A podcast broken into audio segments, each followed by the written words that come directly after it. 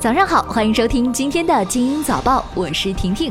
微信又更新了，近日微信官方开始内测新版本，只是这次依旧是只有安卓没有苹果。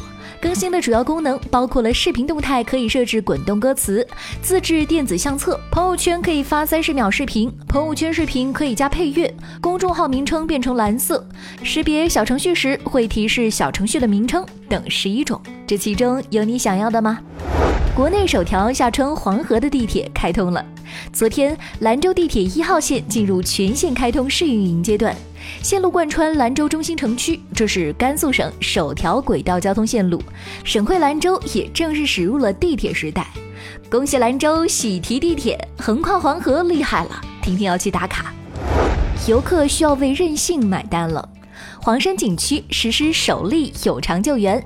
本月初，安徽黄山风景区对一名擅自进入景区未开发开放区域的被困游客王某某实施救援。此次救援累计发生费用一万五千二百二十七元，其中王某某承担有偿救援费用三千二百零六元。这其中主要是参与救援的四名非景区工作人员的劳务、交通、午餐等费用。所以你支持吗？华为首夺中国高端手机冠军。科技市场研究公司 Counterpoint 最新报告，在二零一九年第一季度，中国智能手机市场销售在六百美元到八百美元价格区间中，华为已经超过苹果，其市场份额达到了百分之四十八，远远超过了苹果的百分之三十七。这是华为中国高端手机市场份额首次超过苹果，而且不少苹果用户转投华为，这其中有你吗？苏宁易购昨天宣布，拟四十八亿元收购家乐福中国百分之八十的股份。苏宁快销集团总裁卞农表示，收购完善苏宁在大快消品类 O2O 的布局。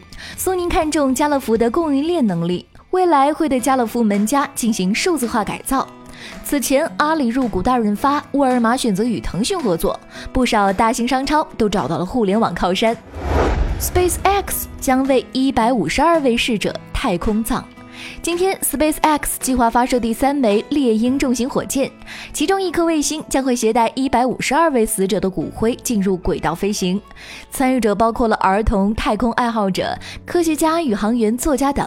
骨灰会装入金属胶囊，骨灰飞入太空轨道的价格不到五千美元，升空和月球航班起价为一万二千五百美元。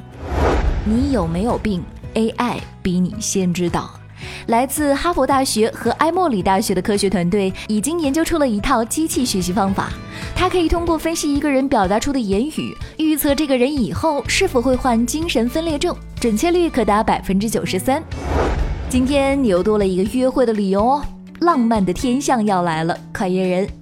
难得一见的水星今天将会上演东大距天文奇观。太阳系中，火星距离太阳最近，它的绝大多数时间都淹没在太阳的光辉中，很难观测。天文学家表示，水星东大距时，如果大气透明度足够好，我国公众可以在日落后三十到五十分钟，在西北方天空观赏这颗大行星。今天日落时分，你想和谁一起看天呢？今天的精英早报就到这里，我是婷婷，明早见喽。